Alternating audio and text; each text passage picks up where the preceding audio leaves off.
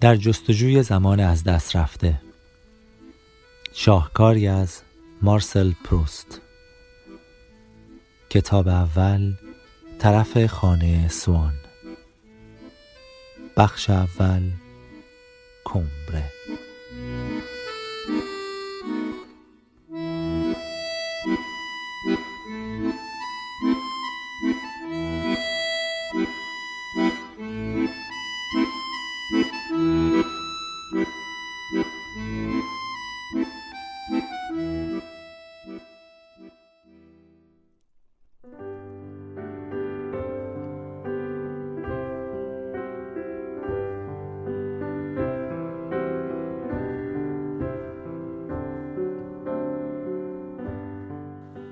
ام بزرگ از سوان می‌پرسید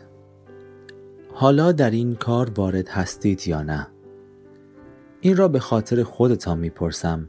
چون بعید نیست هر تابلوی آشغالی را بهتان بیاندازند. روشن بود که امه به هیچ وجه او را کار آشنا نمی‌داند و حتی از نظر فکری هم چندان اعتقادی به مردی چون ندارد. مردی که در گفتگو از پرداختن به چیزهای جدی سر باز می‌زد و نه تنها هنگام ارائه دستورهای تازه آشپزی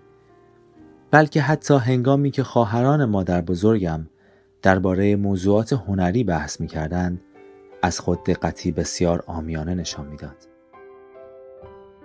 اگر در این بحث ها از او خواسته می‌شد که نظری بدهد یا از تابلوی ستایش کند سکوتی کما بیش برخورنده پیش می گرفت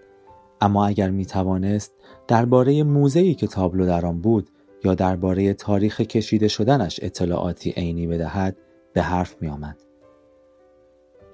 بیشتر به این بسنده می کرد که برای سرگرمی ما قضیه تازه ای را تعریف کند که برای او و کسانی از میان آدمهایی که می شناختیم داروخانهدار کمبره آشپز ما مهترمان پیش آمده بود. البته این تعریف ها همیشه ام بزرگ را می خنداند بی آنکه بتواند بفهمد که آیا خندهش از نقش مسخره است که سوان در آنها به خود می دهد یا از شیوهی که در گفتن آنها به کار می برد. واقعا که آدم جالبی هستید آقای سوان.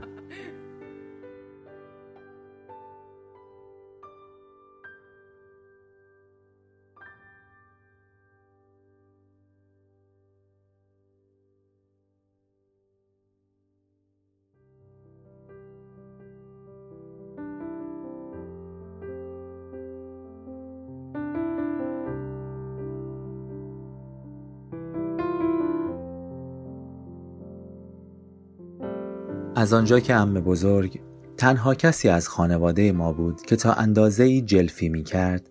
اگر در حضور غریبه ها بحث آقای سوان پیش می آمد می گفت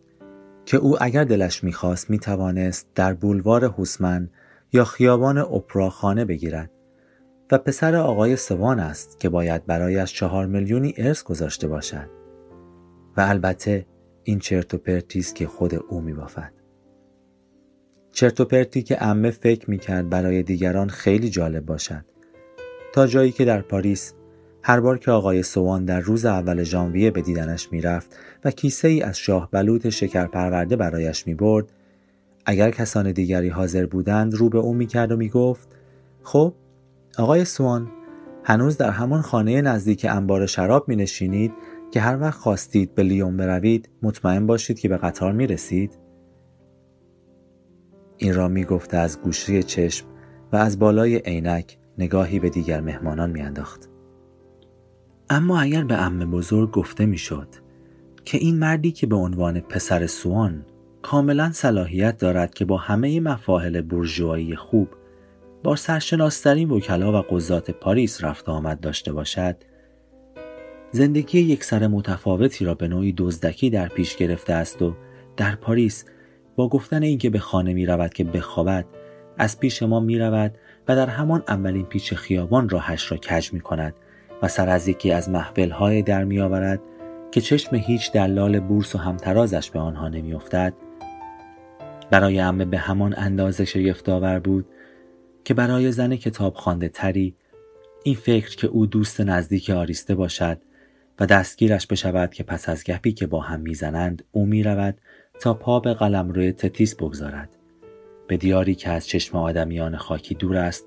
و در آنجا به روایت ویرژیل آریسته را با آغوش باز میپذیرد.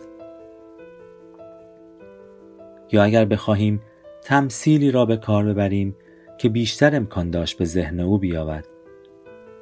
چون تصویرش را روی بشقابهای شیرینی خوریمان در کمره دیده بود. این فکر که با علی بابا شام می‌خورد و او پس از آنکه خود را تنها یافت به غار جادوییش که آکنده از گنجهای ندیده نشنیده است بازگردد.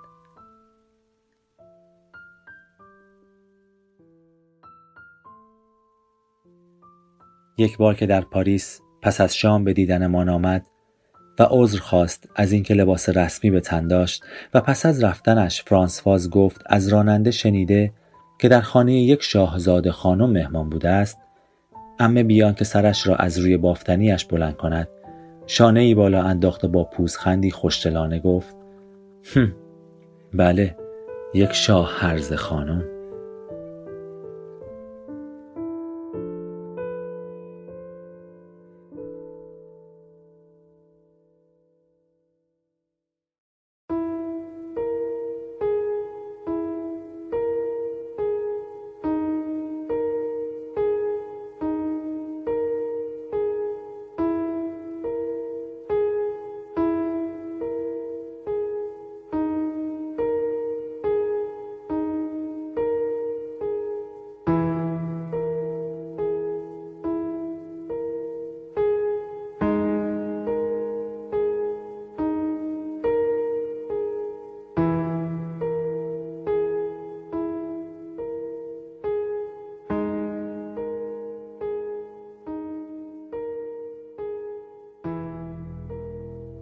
رفتار ام بزرگ با سوان چندان احترام آمیز نبود. از آنجا که میپنداشت که دعوت شدن به خانه ما باید مایه نازش او باشد به نظرش بسیار طبیعی می رسید که هر بار که در تابستان به دیدنمان می آمد سبدی از هلو یا تمشک باغش همراه آورده باشد یا هر بار که به ایتالیا می رود عکس هایی از شاهکارهای هنری آنجا برای من بیاورد. هر بار که برای ساختن چاشنی سبزی تخم یا سالاد آناناس برای مهمانی های خیلی رسمی به اون نیاز داشتیم بی هیچ ملاحظه ای دنبالش میفرستادیم. مهمانی هایی که خودش را دعوت نمی کردیم چون او را دارای چنان شعنی نمی دانستیم که هم پای مهمانان غریبه ای باشد که برای نخستین بار به خانهمان می آمدند. اگر بحثی به اعضای خاندان شاهی فرانسه کشیده می‌شد امه بزرگ به سوان که شاید نامه ای از توینگ هام در جیب داشت می‌گفت آدم هایی که من و شما به عمرمان نمی بینیمشان و برایمان اهمیتی هم ندارد. بله. و در شبهایی که خواهر مادر بزرگم پیانو می‌زد او را وامی داشت که پیانو را جابجا جا کند یا دفترچه نوت را ورق بزند. و در رفتار با آن موجودی که در جاهای دیگر آنقدر خواهان داشت همان بیپروایی ساده لوحانه کودکی را نشان می‌داد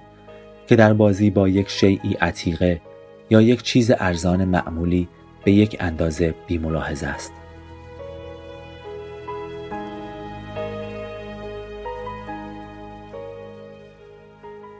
بدون شک سوانی که در همان زمان بسیاری از اهل باشگاه می شناختند تفاوت بسیاری داشت با تصویری که ام بزرگ من شب در باغچه کوچک کمره پس از شنیدن دو ضربه خجولانه زنگ در ذهن خودش می ساخت. و همه آنچه را از خانواده سوان می شناخت در شخصیت مرموز و گنگی باز می یافت که پیشا پیش مادر بزرگم از تاریکی ته باغچه پیدایش می‌شد و او را از صدایش می شناختیم.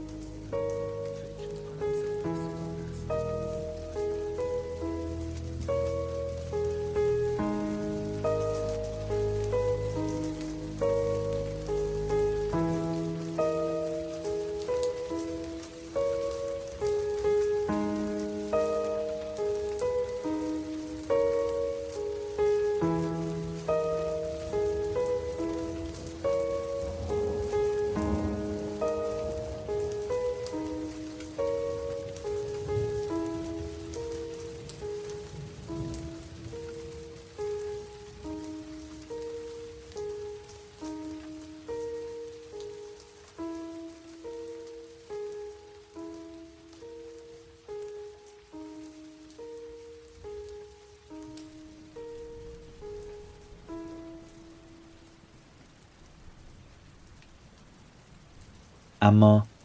حتی از دیدگاه پیش پا افتاده ترین چیزهای زندگی هر آدمی یک ذات منسجم ساخته پرداخته نیست که برای همه یکسان باشد و او را به همان سادگی بتوان شناخت که قرارداد یا وصیت‌نامه ای را می شود خواند. شخصیت اجتماعی ما ساخته فکر دیگران است. حتی کار بسیار ساده ای که آن را دیدن شخصی که می‌شناسیم مینامیم تا اندازه یک کار فکری است. قالب ظاهر فیزیکی آدمی را که می‌بینیم از همه برداشت هایی که از او داریم پر می کنیم و بدون شک این برداشت ها در پدید آوردن شکل کلی که در نظر می آوریم بیشتری نقش را دارند.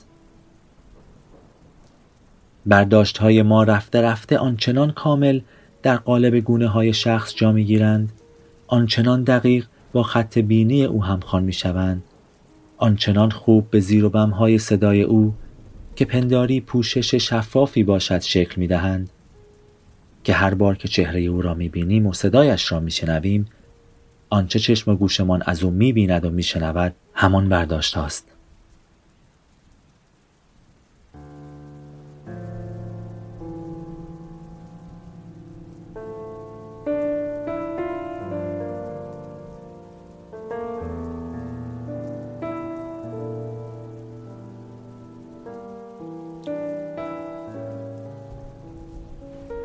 بدون شک سوانی که خانواده من پیش خود ساخته بودند به دلیل بیخبریشان انبوهی از جزئیات زندگی محفل نشینی او را کم داشت که موجب می شد کسان دیگری با دیدن او چهره اش را قلمرو برازندگی هایی ببینند که در بینی خمیدهش آنگونه که در مرزی طبیعی پایان می گرفت. ولی از طرف دیگر خانواده من توانسته بودند در قالب آن چهره خالی و جادار آری از حیثیتی که باید می داشت و در جرفای آن چشمان کمبها داده شده تهمانده گنگ و خوشایند نیمی خاطره و نیمی فراموشی ساعتهایی از بیکاری را انباشته کنند که با هم در دوره همسایگی روستاییمان پس از شام هر هفته گرد میز بازی باغچه میگذراندیم. این یادها و همچنین برخی خاطره ها از خانوادهش قالب فیزیکی او را چنان خوب می انباشت که سوانی که ما می شناختیم برای خود موجودی کامل و زنده شده بود تا آنجا که به نظرم می رسید آدمی را رها می کنم و به سراغ آدم دیگری می روم. هر بار که در خاطرم از سوانی که بعدها به دقت شناختم به دیگری می پردازم. به آن سوان نخستین که خطاهای جذاب جوانیم را در او باز می شناسم و بیشتر از آن که شبیه آن یکی باشد به آدمهای دیگری می ماند که در همان زمانها شناختم. انگار که زندگی ما همانند موزهی باشد که در آن همه تک چهره های مربوط به یک دوره به نظر خیشاوند می رسند و آب و رنگ یکسانی دارند. به آن سوان نخستین آکنده از آسودگی اتراگین از بوی شاه بلوط بزرگ باغچه و سبدهای تمشک و چند پرترخون